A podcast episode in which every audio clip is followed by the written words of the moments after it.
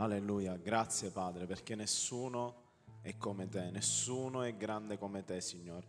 E grazie, Signore, per questa opportunità che tu in questa mattina ci hai dato di stare alla tua presenza, Signore, di spezzare questo pane e di bere questo vino insieme, Signore, ricordandoci, Signore, del tuo sacrificio per le nostre vite e ricordandoci che tu ci hai reso una chiesa, una famiglia, Signore, un corpo unito per la tua gloria. Adesso ti preghiamo, Signore, veramente ciba i nostri spiriti, Signore, le nostre anime con la tua parola, Signore, e facci conoscere le tue vie, i tuoi sentieri affinché possiamo camminare in essi senza deviare né a destra né a sinistra. Ti chiediamo questo, Padre, nel nome di Gesù. Amen. Amen. Grazie al gruppo musicale. Veramente questa mattina e è un onore poter condividere la parola di Dio. E scusatemi se io mi muovo tanto, vi dovete abituare a me, io sono abituato a muovermi, non sono abituato a stare dietro al pulpito, e nel senso che non sono abituato a stare fermo. Questa mattina io voglio condividere con voi un messaggio dal titolo Non spegnere la fiamma.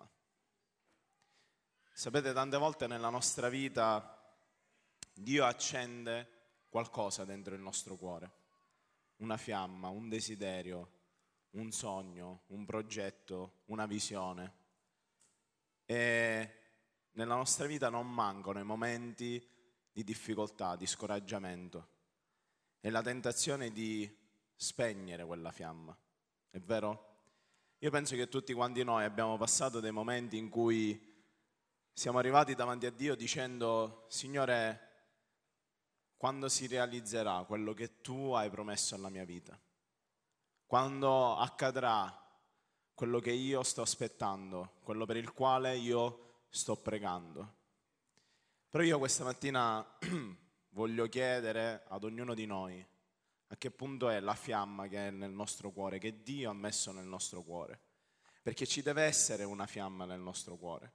E se non c'è, dobbiamo iniziare a farci veramente delle domande, a metterci in discussione davanti a Dio. E tutti gli, gli uomini di Dio si sono trovati davanti a dei momenti di scoraggiamento. E questa mattina insieme a voi voglio vedere innanzitutto Geremia, capitolo 20, dal verso 7 al verso 11. Geremia, capitolo 20, dal verso 7 al verso 11. Dei versi molto famosi, capitolo 20, dal verso 7 al verso 11. Ok. Tu mi hai persuaso, Eterno, e io mi sono lasciato persuadere. Tu sei più forte di me e hai vinto. Sono diventato oggetto di scherno ogni giorno ognuno si fa beffe di me, poiché ogni volta che io parlo, grido e proclamo violenza e saccheggio, sì, la parola dell'Eterno è per me un motivo di obbrobio e di scherno ogni giorno. Allora ho detto, non lo menzionerò più e non parlerò più nel suo nome, ma la sua parola era nel mio cuore come un fuoco ardente, chiuso nelle mie ossa. Mi sforzavo di contenerlo, ma non potevo Udivo le calunnie di molti, terrore all'intorno, denunciatelo e denunceremo. Tutti quelli con i quali vivevo in pace aspettavano che io inciampassi e dicevano forse si lascerà persuadere, così noi prevarremo contro di lui e ci vendicheremo di lui. Ma l'Eterno è con me come un potente eroe, perciò i miei persecutori inciamperanno e non prevarranno saranno grandemente svergognati perché non riusciranno. La loro vergogna sarà eterna e non sarà dimenticata. Geremia era un profeta che annunciava ciò che Dio gli diceva. E noi spesso oggi vogliamo sempre annunciare, annunciare qualcosa di positivo, vero? Vogliamo sempre dire alle persone qualcosa di positivo, che tutto va bene, che tutto si sistemerà, che la loro vita va bene così. Ma Geremia proclamava la verità e diceva al popolo di Israele, ravvedetevi, perché altrimenti arriveranno queste cose in Israele. Dio manderà queste prove, Dio manderà de- delle persone che distruggeranno le nostre case. E che cosa facevano le persone? Lo rifiutavano, lo rigettavano. E tante volte è così nella nostra vita. Noi proclamiamo la verità, però vediamo che le persone rigettano quella verità che noi gli stiamo proclamando. Forse sono anche parole buone, parole positive, non necessariamente delle parole così dure come il profeta Geremia proferiva, però arriviamo ad un punto nel quale noi come Geremia diciamo non parlerò più. E iniziamo a affievolire quella fiamma che Dio ha messo nel nostro cuore, vero? E iniziamo a scoraggiarci. Forse è meglio che in questo contesto io parli di meno, forse è meglio che io non proclami più la parola di Dio nel mio posto di lavoro, fra i miei compagni di università, di scuola, fra i miei familiari. Forse è meglio che io stia in silenzio. Ma il profeta Geremia dice, ma la sua parola era nel mio cuore come un fuoco ardente, chiuso nelle mie ossa. Mi sforzavo di contenerlo, ma non potevo. Quante volte ci lasciamo vincere da quella passione che Dio ha messo dentro il nostro cuore per Lui? Questo non significa essere eh, degli esaltati, non significa... Eh, diciamo, martellare la mente delle persone con tante di quelle parole che poi diventano quasi inutili, ma significa saper parlare al momento giusto e saper dire quello che Dio ci sta dicendo di dire. Amen. E io ti voglio chiedere, c'è questo fuoco dentro il tuo cuore, dentro le tue ossa che tu non puoi contenere? Questa passione per Dio che tu dici io devo stare alla presenza di Dio, io devo leggere la parola di Dio perché amo farlo, io devo partecipare agli incontri che ci sono nelle case, in chiesa, perché voglio alimentare il fuoco che Dio ha messo nella mia vita. Ci lasciamo vincere da quel fuoco che Dio ha messo dentro di noi o lasciamo spegnere la fiamma? O ci arrendiamo di fronte alle difficoltà avverse che noi incontriamo? Sapete, tante volte c'è di scandalo anche il nostro fratello nella Chiesa che ci delude, che si comporta male nei nostri confronti. Iniziamo a dire nella Chiesa c'è tanta ipocrisia, c'è tanta malvagità. E io vi posso dire una cosa, quest'anno ho fatto 20 anni di conversione, ma frequento la Chiesa da molto di più perché ero bambino, venivo in Chiesa con i miei genitori mi sono convertito all'età di 14 anni e sono 20 anni che Dio ha cambiato la mia vita e che ho iniziato a servire Dio. E ho visto tante cose nella mia vita. Qualcuno può dire, vabbè, ma sei molto giovane. Però vi posso dire che in 20 anni ho visto tante cose nella mia vita.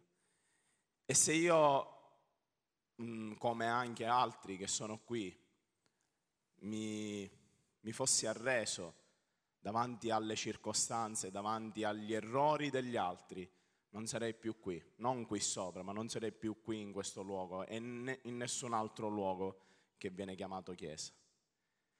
Come ti comporti tu? Come reagisci tu di fronte allo scandalo?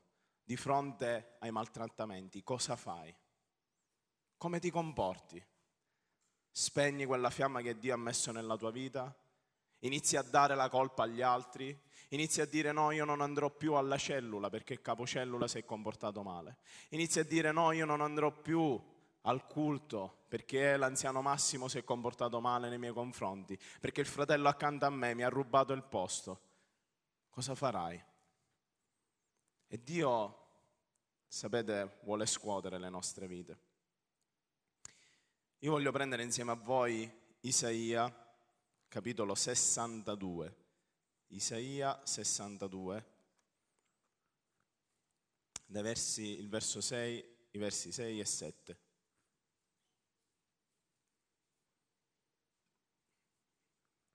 Isaia 62, 6 e 7. Sulle tue mura, o Gerusalemme, ho posto delle guardie che per tutto il giorno e tutta la notte non taceranno mai. Voi che ricordate all'Eterno le sue promesse, non state in silenzio. Non dategli riposo finché non abbia ristabilito e reso Gerusalemme la lode di tutta la terra. Io ti voglio dire una cosa stamattina. Dio ha una chiamata per ognuno di noi. Dio ha una chiamata per la tua vita. Dio ha un proposito per la tua vita. E noi non dobbiamo venire in chiesa per riscaldare una sedia, noi non dobbiamo venire in chiesa per prendere la nostra presenza settimanale e dire sono venuto al culto, sono a posto così. Ho timbrato il mio cartellino per il cielo anche questa settimana. Il Signore l'ha visto, gloria a Dio. Dio ti ha chiamato ad essere una sentinella. Sai cosa significa questo? È una domanda, potete rispondere. Dio ti ha chiamato ad essere una sentinella. Sapete cosa significa questo? Sì o no? Gloria a Dio per i no, perché c'è gente sincera. Essere una sentinella significa che tu stai in preghiera, vegliando sulla Chiesa di Dio. E nel momento in cui arriva il nemico, arriva il pericolo, sapete cosa fanno le sentinelle? Suonano le trombe, gridano suonano l'allarme e dicono attenzione perché il nemico sta arrivando. E noi come sentinelle di Dio siamo chiamati a fare questo, a vegliare sulla Chiesa di Dio. Noi siamo chiamati a stare in comunione con Dio, ok? Per vegliare, per proteggere la sua sposa, il mio fratello, la mia sorella, che mi sono vicini. E nel momento in cui arriva il nemico, perché il nemico arriva, e nel momento in cui ci sono dei buchi, delle voragini fra le mura di Gerusalemme, della Chiesa di Dio, noi dobbiamo gridare l'allarme e dobbiamo pregare per i nostri fratelli. Dobbiamo benedire i nostri fratelli e sgridare il divoratore e chiedere aiuto al nostro Dio affinché Lui possa mettere in fuga i nostri nemici. Quanti esempi ci sono nella Bibbia di momenti in cui il popolo di Dio veniva attaccato dai loro nemici, che erano più numerosi di loro, erano più preparati di loro. E che cosa succedeva? Nel momento in cui il popolo aveva fiducia nelle sue forze e cercava di affrontare quei popoli da soli, venivano sconfitti. Ma quando c'erano uomini saggi che si affidavano alle mani di Dio, il popolo di Dio vinceva. E questo è quello che succede nelle nostre vite, cari fratelli e sorelle. Spesse volte il nemico viene e ci attacca, ma noi siamo delle sentinelle che si sono addormentate durante il loro turno. Lasciamo che il nemico ci attacchi e invece di affidarci a Dio, ci affidiamo alle nostre forze. Cerchiamo di risolvere le situazioni a modo nostro. Cerchiamo di sistemare le situazioni secondo la nostra saggezza. E sapete cosa succede? Che combiniamo danno, che le cose non riescono, che i problemi iniziano a sopraffare la nostra vita. Io questa mattina ti voglio dire, lascia che Dio sia il tuo aiuto. Lascia che Dio sia colui che protegge la tua vita, colui che protegge la tua famiglia, la tua casa, la tua chiesa, la tua cellula. Non cercare la vendetta, perché dice che questo, la giustizia, aspetta a Dio, non a noi, a Dio.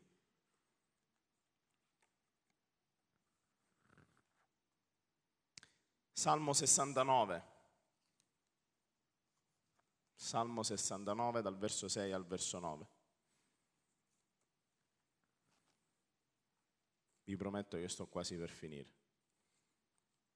Non credetemi perché non è vero. Salmo 69, dal verso 6 al verso 9.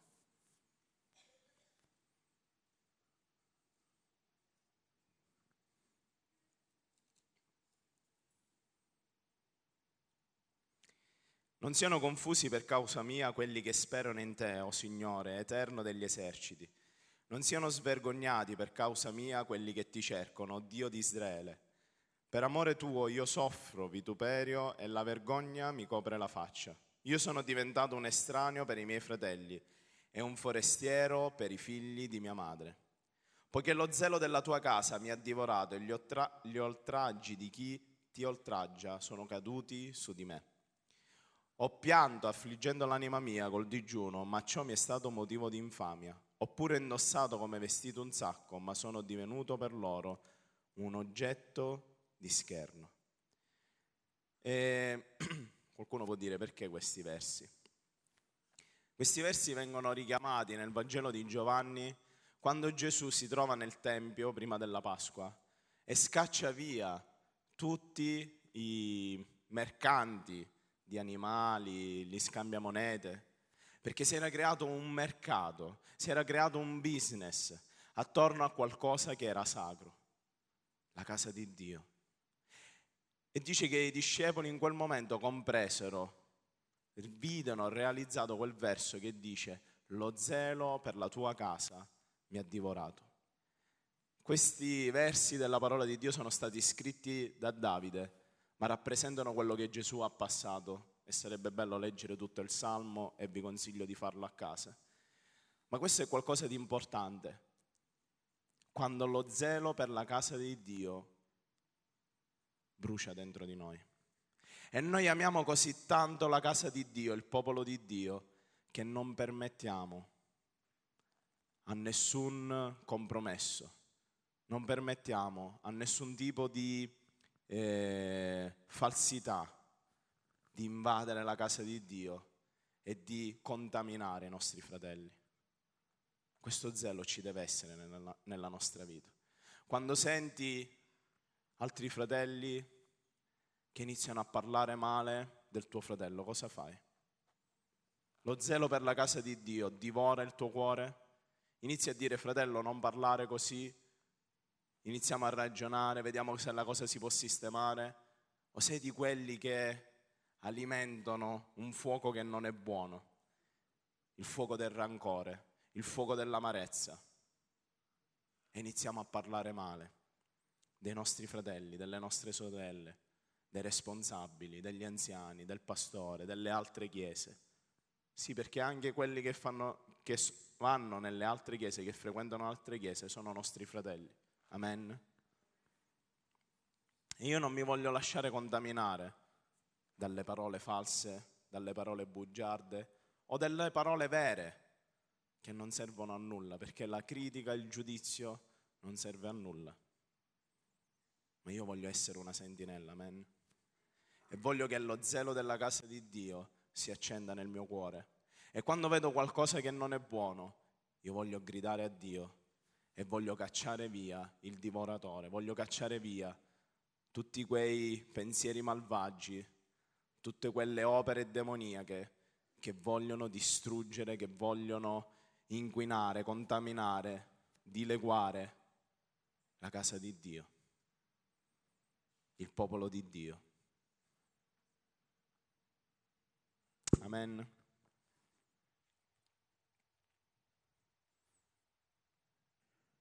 L'ultimo verso, Isaia, capitolo 42. Isaia 42, 3.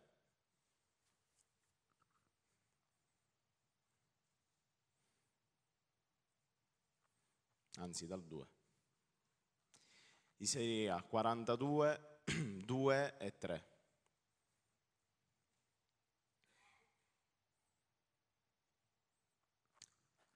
Ancora anche in questi versi parla di Cristo, di Gesù, e dice, egli non griderà, non alzerà la voce, non farà udire la sua voce per le strade, non spezzerà la canna rotta e non spegnerà il lucignolo fumante, presenterà la giustizia secondo verità.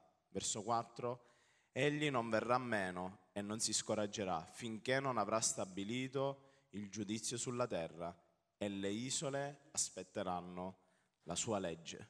Qui ci dice che Gesù non spezzerà la canna rotta e non, sì, spezzerà la canna rotta e non spegnerà il lucignolo fumante. Non spegnerà quella candela che si sta spe- per spegnere. E io ti voglio fare un invito questa mattina. non lo fare neanche tu. Se Gesù non spegne quella piccola fiamma che c'è nella tua vita, perché devi farlo tu? Perché Cristo sa che anche una piccola fiamma nell'oscurità porta luce. Perché Cristo sa che anche una piccola fiamma nel momento giusto, nel momento propizio, può generare un incendio. Tu forse ti senti una piccola fiamma, tu forse senti che quell'amore che avevi all'inizio per Dio si sta affievolendo, come una candela che si sta spegnendo, che non ha più ossigeno. E stai gridando a Dio e forse ti senti come il profeta e dici, Signore, io voglio sedermi all'ultimo posto della chiesa e non voglio fare niente. Anzi, verrò l'ultimo di tutti e me ne andrò il primo di tutti, così non saluto neanche i fratelli. E vi posso dire che questi pensieri tante volte sono passati per la mia mente, non quando avevo 14 anni, ma da più adulto, quando ho iniziato a stancarmi di vedere certe cose e pensavo forse è meglio che smetto di fare tutto quello che sto facendo, mi siedo all'ultimo posto e ascolto solamente la parola di Dio. Ma la sua parola è come...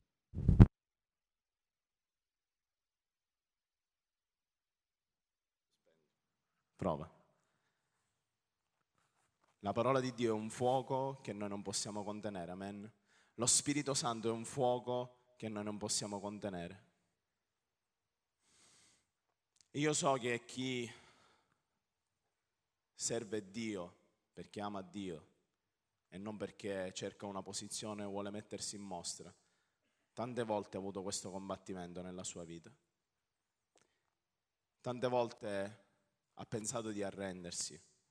Io questa mattina ti voglio dire, non spegnere quella piccola fiamma alimenta quello che Dio ha messo nel tuo cuore. Inizia a cercare la chiamata di Dio per la tua vita. Quante volte parlo con delle persone, le guardo dritto in faccia e gli dico ok, ma Dio cosa ti ha chiamato a fare? Qual è la chiamata che Dio ha per la tua vita? Quante volte mi ritrovo a parlare con giovani e a fare questa domanda. E sapete qual è la loro risposta? Non lo so.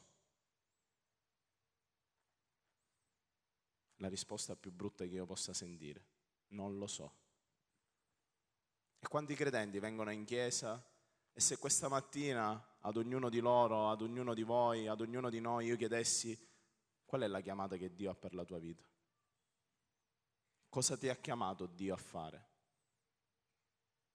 Perché Dio ti ha salvato? Perché tu sei in questa chiesa? Quanti mi risponderebbero? Non lo so.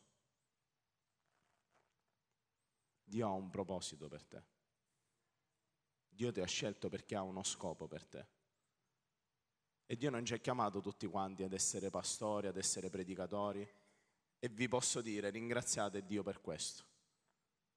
Dio non ha chiamato tutti quanti ad essere capicellula, ma Dio ha una chiamata per te. Io non lo so qual è la tua, ma so qual è quella che Dio ha dato alla mia vita. Amen. E ognuno di noi dobbiamo alimentare la fiamma che Dio ha messo nel nostro cuore. E una cosa te la posso dire. In qualsiasi condizione tu oggi ti stai trovando, in qualsiasi difficoltà, in qualsiasi contesto familiare, lavorativo, tu ti trovi, tu sei una candela. Tu sei quella piccola fiamma che deve portare luce nelle tenebre. Questa è la tua chiamata. Questa è una delle tue chiamate. E l'altra chiamata è essere una sentinella. Quanto tempo spendiamo in preghiera? Non a chiedere a Dio, fratelli. Sono due cose diverse. Noi siamo abituati a pregare per benedire i cibi, per chiedere a Dio e quando entriamo in chiesa. Io vi sto dicendo di passare tempo alla presenza di Dio e stare in comunione con Lui per comprendere quello che sta succedendo nel mondo spirituale, nella nostra casa, nella nostra chiesa, nella nostra città. E iniziare a pregare, iniziare ad essere delle sentinelle. degli uomini e delle donne che gridano a Dio perché sappiamo che chi invoca il nome del Signore sarà salvato, che Dio lo aiuterà in quelle situazioni difficili. Ma troppo spesso noi scegliamo di spegnere quella fiamma, di mettere un bicchiere di vetro sopra la candela e togliere tutto l'ossigeno. Ti voglio dire una cosa, fuggire, scappare dalle situazioni non è mai la, la soluzione. Affronta le sfide, affronta le prove della tua fede, perché Dio farà crescere la tua fede attraverso le prove. Amen. Vogliamo alzarci in piedi, voglio invitare il gruppo musicale.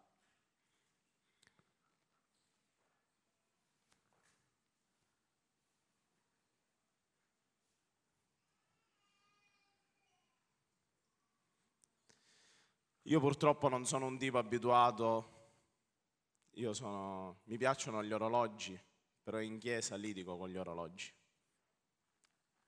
perché non mi piace limitarmi solo per l'orario. E io credo che questa mattina c'è bisogno veramente che noi possiamo spendere un tempo alla presenza di Dio per riaccendere la fiamma che Dio ha messo nel nostro cuore. E io voglio fare un appello alle vite di coloro che veramente sono to- stati toccati profondamente da, da questo messaggio, da questa parola. Non avere vergogna, non avere paura di venire qui davanti. Vogliamo pregare insieme, vogliamo chiedere insieme a Dio che possa riaccendere lo zelo, l'amore, la passione per la sua casa per il suo regno nella tua vita. Vogliamo chiedere a Dio che Lui possa veramente riaccendere quel fuoco nel tuo cuore e aiutarti in questo momento in cui ti vuoi arrendere. Chiedere aiuto a Dio e gridare a Lui dicendo, Signore, io non mi voglio arrendere, io non voglio spegnere la fiamma che tu hai acceso nella mia vita, io voglio essere una sentinella. Gli anziani pregheranno per te. Già possiamo farci avanti mentre suoniamo qualcosa, per favore. Alleluia. Chiudiamo tutti quanti i nostri occhi. Io non dico che questa parola è per tutti,